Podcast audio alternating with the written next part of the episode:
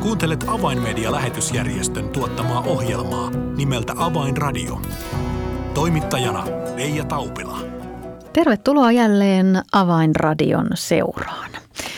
Tällä kertaa ohjelmamme aiheet liikkuvat idän suunnalla ja puhumme myös Raamatun käännöstyöstä.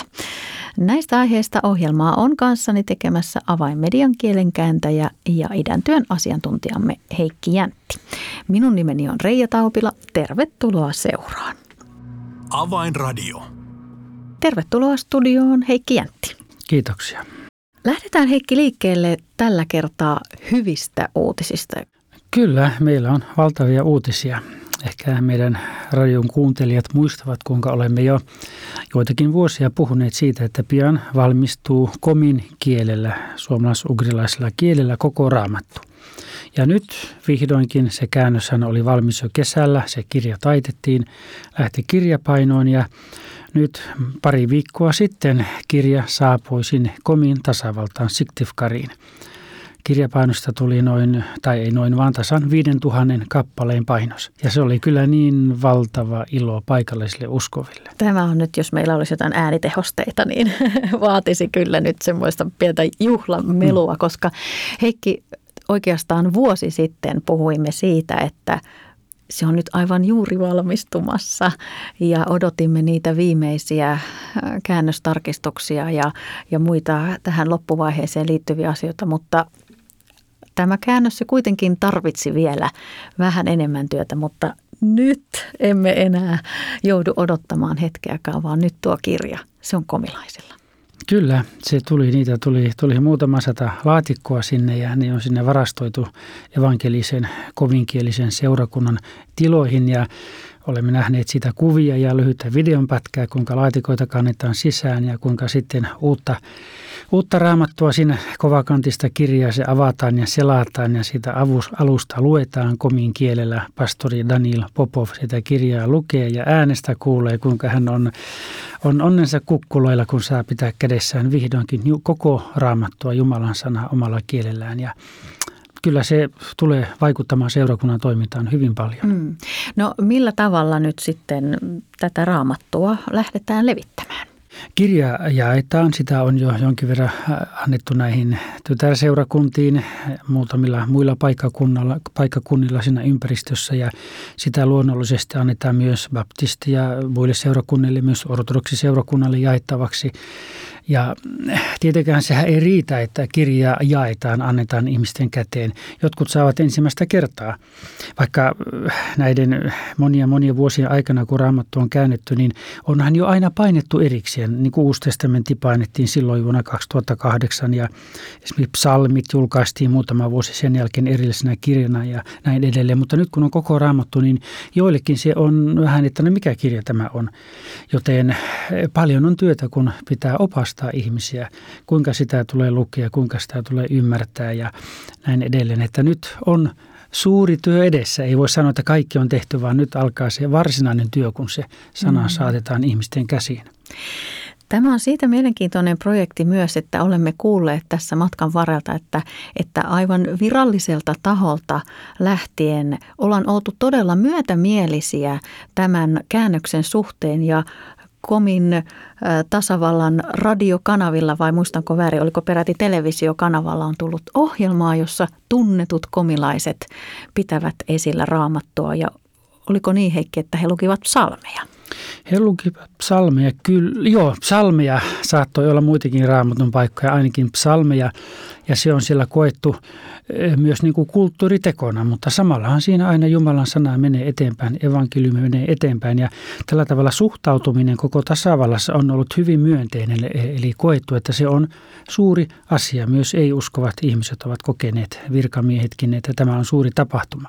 Ja tämä on myös suuri rukousvastaus, koska tämän hankkeen puolesta on uskollisesti rukoiltu ja, ja toivottu sen hankkeen pikaista valmistumista. Ja nyt todella on ilon päivä, että saamme kertoa teillekin ohjelman kuulijoille, että, että nyt kirja on siellä maassa ja pian, pian laajemmin ihmisten saatavilla.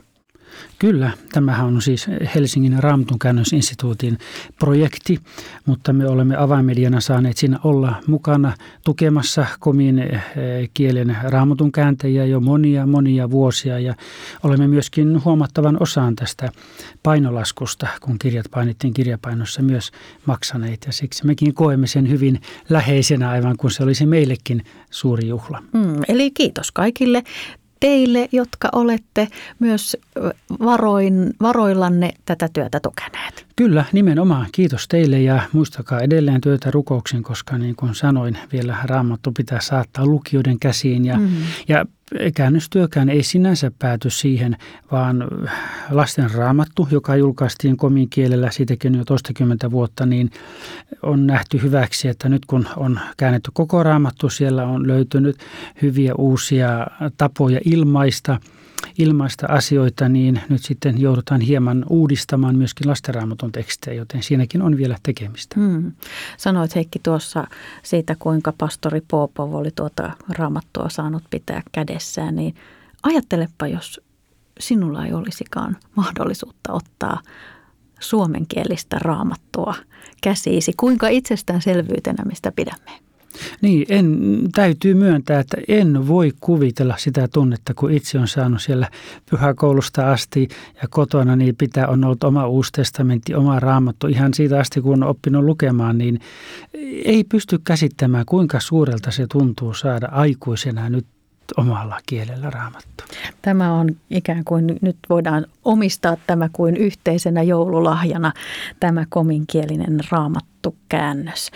No Heikki, olit tässä marraskuussa vähän matkoilla Hollannissa, olit tällaisessa ää, Raamatun kääntäjien ää, tapaamisessa, jossa koolla erityisesti oli kääntäjiä, jotka tekevät työtä entisen Neuvostoliiton ää, alueella oleville vähemmistökielille ja kieliryhmille. Eli tällainen, tällainen porukka oli kasassa, niin jos ajatellaan nyt isossa kuvassa, kun nyt juuri kerroimme näitä hyviä uutisia, että, että yhdelle kielelle nyt koko Raamattu on valmistunut suomensukuiselle kielelle, niin, niin jos nyt tätä isoa kuvaa ajatellaan, koko suuri laaja alue, entisen Neuvostoliiton alue, sinne mahtuu kansoja, en edes tiedä kuinka paljon, niin minkälainen näkymä avautuu eteen Raamatun käännöstyön näkökulmasta, kun tätä hurjan suurta aluetta katsotaan?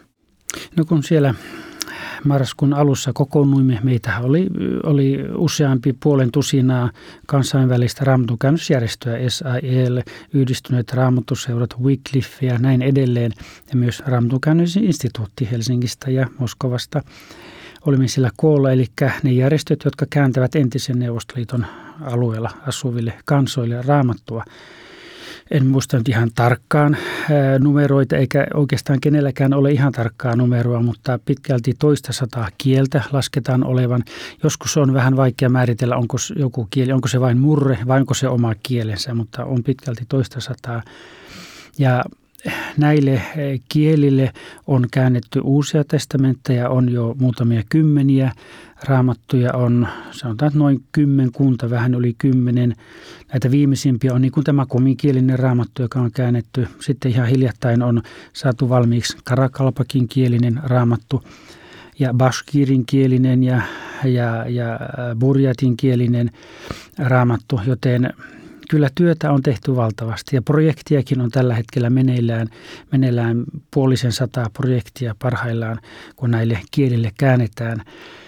Mielenkiintoistahan entisen Neuvostoliiton alueella on se, että nämä Helsingin Raamattunkäännösinstituutin projektit, kaksitoista suomalais-ugrilaista kieltä, nehän ovat alueina sellaisia, että ne ovat niin kuin ortodoksialueita, joskin sillä tietenkin on shamanismia ja, ja on jonkin verran muslimia myös, mutta nämä muut kielet aika pitkälle ovat muslimialueita, varsinkin Dagestanissa ja sitten nämä niin kutsutut stanvaltiot. Joten siellä se työ on hieman erilaista, kun ei voida tukeutua esimerkiksi paikallisen vahvan evankelisen seurakunnan tai ortodoksiseurakunnan, ortodoksikirkon käännöskomitean, joten työ on hieman erityyppistä, mutta tavallaan Raamattua käännetään myös ja tavoite on sama. Työtä siis vielä riittää.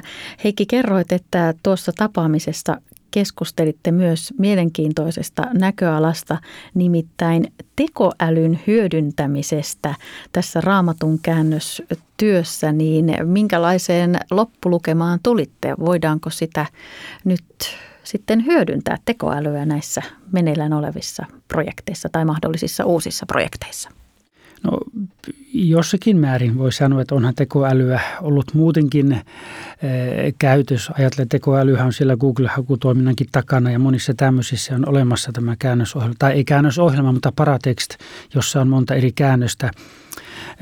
Sellainen tietokoneohjelma, jota voidaan hyödyntää Raamatun käännöstyössä. Mutta jos ajatellaan niin kuin sitä ihan konkreettisesti, että annetaan nyt vaikka englannin tai venäjänkielinen Raamatun pätkä ja annetaan se tekoälylle käännättämään nyt jollekin kielelle, niin eihän se ihan näin nappia painamalla käy, koska siinä on montakin syytä. Nämä kielet ovat usein pieniä. Joillakin kielillä ei ole edes kunnon kirjakieltä ja tekoälyhän perustuu siihen, mitä sille on opetettu, mitä sillä on valmiina paljon materiaalia. Niin kuin varmaan englannin kielellä ja venäjäksi ja kiinaksi ja näillä isoilla kielillä on paljon, mutta eihän siellä näillä pienillä kielillä juuri välttämättä ole minkäänlaista materiaalia. Toinen syy on sitten se, että kun tekoälyltä kysyy itseltään, ne asettaa kysymyksen, esittää, että miksi ei kannata kääntää Raamattua vain tekoälyn avulla, niin sehän hyvin vastaa siihen, että on niin paljon sanontoja ja käsitteitä Raamatussa, joita ei voida koneellisesti kääntää. Siinä pitää olla ihminen, joka tuntee kulttuurin ja tavat ja pystyy niitä kääntämään. Ja sitten on sellaisia mielenkiintoisia seikkoja, joita nousi siellä meidän palaverissa esille, esimerkiksi se, että kun Raamattua käännetään, niin siinähän koko Raamatussa menee, jos ihan nollasta lähdetään helposti se kaksikymmentä, kaksikymmentäviisi, kolmekymmentä vuotta, niin kuin näissä Suomen käännöksissäkin tässä, tässä yhdeksänkymmentäkaksi-käännöksessäkin niin on mennyt pitkään ja hartaasti on käännetty. Jos ajattelet jotakin kieliryhmää, jotakin kansaa, sillä joilla ei ole Raamatun sanaa, niin jos heille sanottaisiin, että tuosta noin naps naps, viikko tai kuukausi tai puoli vuotta, tuossa on teille omakielinen Raamattu, niin he kokevat sen vieraana. Se on vähän niin kuin Marsista pudonnut tuolta, tuolta jostakin kirja, joten jos käännetään niin kuin perinteisesti, että se kestää useamman vuoden, sen kansan keskeltä löydetään mahdollisesti uskova kääntäjä tai joku ei-uskova, joka kuitenkin osaa kielensä, niin, niin kun kansa saa tietää, kuulevat, heille käännetään Raamattua, on yksi, yksi osa valmiina ja se ehkä painetaan pieni vihkonen jo heille joku yksi Raamatun kirja ja näin. Siinä tulee tämmöinen yhteisöllisyys ja se omistajuus. He kokevat, tämä on meille tarkoitettu, jolla on hyvin suuri, keskustelemme juuri tästä, että sillä on suuri merkitys, että se kieliryhmä, se kansa, niin se kokee, että tämä tehdään meitä varten. Vaikka nyt teoriassa ajatellaan, että tulisikin hyvä käännös tuosta naps, nappia painamalla, niin he eivät koke, koe omaksi sitä. Ja silloin, vaikka se olisi hyväkin, niin sitä ei välttämättä lueta. Tässä on monta tällaista seikkaa, jotka täytyy ottaa huomioon. Plus sitten copyright-oikeudet, kuka sitä voi julkaista ja näin edelleen. Siinä on monta, monta asiaa, jotka täytyy ottaa huomioon. Mutta apuahan siitä tietenkin on jonkinlaista apua käännettäessä tästä tekoälystä. Todella mielenkiintoista pohdintaa ja ehkä toteamme nyt tähän, tämän aiheen loppuun, että tekijöitä siis tarvitaan ja työtä tarvitaan edelleen tehdä ja edelleen sitä pitkäjänteistä rukousta näiden kaikkien käännösprojektien puolesta. Kyllä, nimenomaan rukousta, koska niin kuin olemme monta kertaa kuulleet, kuinka kääntäjät ovat tuskailleet jonkun termin kohdalla ja sitten aivan kun Pyhän Hengen kautta ovat saaneet, tämä onkin se termi, niin siinä ei tekoäly auta, vaan Jumalan Pyhän Hengen johdatus auttaa. Medialähetystyö tarvitsee esirukosta ja taloudellista tukea. Lahjoita kaksikymmentä euroa lähettämällä tekstiviesti numeroon yksi kuusi neljä yhdeksän yhdeksän. Kirjoita tekstiviestin sisältö avain kaksikymmentä ilman välilyöntejä. Siis tekstiviesti avain kaksikymmentä numeroon yksi kuusi neljä yhdeksän yhdeksän. Lahjoituksesi avulla saavutamme ihmisiä, jotka eivät vielä tunne Jeesusta. Kiitos tuestasi.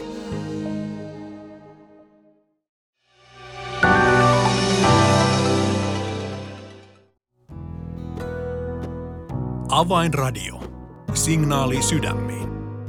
Kuuntelet Avainmedian lähetysjärjestön tuottamaa ohjelmaa nimeltä Avainradio, ja tässä ohjelman alkupuolella olemme keskustelleet kielenkääntäjän ja idäntyön asiantuntijan Heikki Jäntin kanssa iloisista uutisista Raamatun käännöstyön rintamalta, sillä kominkielinen koko Raamattu, se on nyt vihdoin valmis ja saatu painettua ja toimitettua sitten Komiin, ja keskustelimme tuossa myös laajemmin Raamatun käännöstyön haasteista ja mahdollisuuksista, muun muassa onko tekoälystä tähän nyt avuksi, mutta siirrytään näistä aiheista eteenpäin, nimittäin Ukrainaan. Heikki, Avainmedia on tehnyt pitkään yhteistyötä Ukrainan helluntai-kirkon kanssa, ja luonnollisesti nyt tämän sodan aikana olemme olleet säännöllisessä yhteydessä sinne yhteistyökumppaneihin, ja nyt aivan hiljattain saimme jälleen kuulla tuoreita uutisia Juri Kulakevitsiltä, joka on helluntaikirkon pastori, ja heidän kansainvälisten yhteyksiensä ää, tällainen tai kansainvälisten yhteyksien yhteyshenkilö, ää, tällaista termiä ehkä hänestä voidaan käyttää, niin, niin Heikki, mitkä ovat nyt tuoreimmat uutiset Jurilta? Niin, siellä he elävät sodan keskellä, voidaan sanoa näin, varsinkin Kiovassa. Hiljattain näin Juri näytti kuvaa, niin kuin ylhäältä otettu kuva kaupungista. Hän näytti rastilla merkattu, missä hän asuu, kerrostalossa. Ja siinä ympärillä, niin oliko noin viisi kerrostaloa kymmenestä, niin ovat tuhoutuneet, niin se ei pystytä enää asumaan. Että tällaista tilanteesta hän sieltä viestiä lähettää, että täällä me asumme. Koko ajan, koko ajan on se uhka, että saattaa ilmapuolustuksen läpi joku raketti tulla, mutta he luottavat Jumalaan, elävät niin kuin joka päivä, elävät sitä päivää, eivät murehdi sillä tavalla huomista. Luottavat Jumalaa, että Jumala varjelee, ja kiittävät häntä aina, että tämä päivä selvittiin, ja tällä tavalla hiljalleen menevät eteenpäin. Eli pitkän tähtäimen suunnitelmia, niitä ei juurikaan enää tehdä. Niitä ei uskalleta tehdä, koska ei tiedä, kuinka tilanteet muuttuvat. Että luottavat tietenkin Jumalaan ja rukoilevat ja uskovat, että tilanne vielä jossakin vaiheessa muuttuu ja rauha tulee maahan. No kuinka sitten seurakunta kokoontuu tänä aikana? Hyvin monet seurakunnat kokoontuvat netin kautta, mutta kyllä vielä rukoushuoneellakin käydään. Tai niin kuin olemme kuulleet joistakin, että he pitävät kadulla, koska sinne tulee ihmisiä muitakin paljon helpommin kuuntelemaan ja kyselemään, kyselemään apua, pyytämään, rukoilemaan puolesta ja näin edelleen. Ja olemme kuulleet monesta seurakunnasta, kuinka siellä käy nyt enemmän ihmisiä, varsinkin ei-uskovia tulee paljon enemmän seurakuntiin kuin aikaisemmin. Niin, olemme tätä uutista kuulleet jo pitkän aikaa, että vaikka tilanne on kamalista kamalin, niin samaan aikaan se näkyy juuri tässä, että seurakunnat kasvavat. Kyllä, ja varmaan yksi syy, tietenkin onhan se Jumalan pyhän hengen vaikutusta, mutta yksi syy on myös siinä, kun nyt on tarvittu valtavasti humanitaarista apua maahan, niin Juri kertoi sellaisen numerotiedon, että noin seitsemänkymmentä prosenttia kaikesta humanitaarisesta avusta Ukrainassa jaetaan seurakuntien kautta. Se tulee seurakuntien kautta. Esimerkiksi Ruotsista ja Norjasta, nyt en muista tarkkaan kuinka monta kymmeniä, kymmeniä rekkakuormia sieltä on viety, valtavia määriä apua. Ja myös Suomestakin on viety paljon sinne. Ja kun seurakunta on pystynyt tällä tavalla auttamaan ihmisiä myös niin kuin ulkonaisesti, niin kyllähän se herättää luottamusta, ja samalla sitten on tietenkin voitu, voitu ihmisiä kohdata kokonaisvaltaisesti, niin kuin sanotaan, eli myöskin hoitaa ihmisten sieluja, kertoa evankeliumia, ja tällä tavalla voisi sanoa, että seurakunnan arvostus, jos vertaisi vanhaan, mitä se oli neuvostoaikana, niin onhan se muuttunut huimasti. On huomattu, että he ovat todella tekijä, sellainen, joka voidaan ottaa huomioon, joka todellisuudessa auttaa ihmisiä. Se oli mielenkiintoinen maininta, eräs näistä helluntai-piispoista sanoikin, että nyt kun sota alkoi ja seurakunnat ovat auttaneet, niin hän totesi, että seurakunta ei ole organisaatio, vaan seurakunta on elävä organismi. Mm. Koko seurakunta, sillä uskovat lähtevät liikkeelle, jakavat apua, auttavat ihmisiä, rukoilevat heidän puolestaan, niin nähdään, että se on tällainen elävä toimija ihmisten keskellä. Juri välitti myös paljon terveisiä tänne suomalaisille, jotka rukoilevat heidän puolestaan. Kyllä, hän sanoi, että he kokevat siellä, että meitä ei ole jätetty, mikä heille alusta asti oli todella tärkeää, että heitä muistetaan, että me emme ole yksin. Ja näin hän kiitti suomalaisia siitä, että suomalaiset muistavat rukouksin ja myöskin lähettävät apua heille sinne ja toivoo jatkossakin tätä, että heidän rinnallaan ollaan. Ja jättikö Juri vielä jotain erityisiä rukousaiheita? Kyllä, hänellä oli varsinkin näin, kun tässä loppuvuotta eletään ja talvi on tulossa. Meilläkin Suomessa tässä on harvinaisen kovia pakkasia tähän aikaan vuodesta, niin hieman ovat huolissaan siitä, että jos tulee kylmä talvi, niin siellä on monet, monet tämä energiainfrastruktuuri on tuhottu osittain maassa. Siksi he rukoilevat, että ei tulisi kovin kylmää talvea, koska... koska siinä on omat riskinsä, kun ei ole lämmitystä monissa taloissa. He pyytävät tämän asian puolesta rukoilemaan ja, ja totta kai voimia uskoville, että he jaksavat vielä katsoa luottavaisesti tulevaisuuteen, että tästä vielä selvitään. Eli edelleen haluamme seistä ukrainalaisten veljemme ja sisariemme rinnalla ja sitä ilman muuta pyydämme kaikilta teiltä ohjelmaammekin kuulijoilta, että emme unohtaisi Ukrainaa ja Ukrainan tilannetta. Maailmalla kiehuu ja kuohuu, mutta ei, ei todellakaan unohdeta tätä Ukrainan tilannetta. Heikki Jäntti, meillä oli oikein mielenkiintoinen ohjelma. Saimme katettua monta mielenkiintoista aihetta ja näkökulmaa. Oikein paljon kiitoksia näistä hyvistä uutisista sekä myös haasteita, joita edelleen edessämme on ja erityisesti näistä rukousaiheista. Kiitoksia. Tässä oli ohjelmamme tällä kertaa. Jos haluat tietää enemmän Avainmedian tekemästä maailmanlaajuisesta medialähetystyöstä, voit tehdä sen helposti tilaamalla itsellesi ilmaisen Avainmedia-lehden. Tilaa ilmainen Avainmedia-lehti soittamalla numeroon nolla kaksi nolla seitsemän neljä yksi neljä viisi kolme nolla tai lähetä yhteystietosi osoitteeseen info at avainmedia piste org. Tässä oli ohjelmamme tällä kertaa. Minun nimeni on Reija Taupila. Kuulemisiin jälleen ensi viikkoon. Avainradio.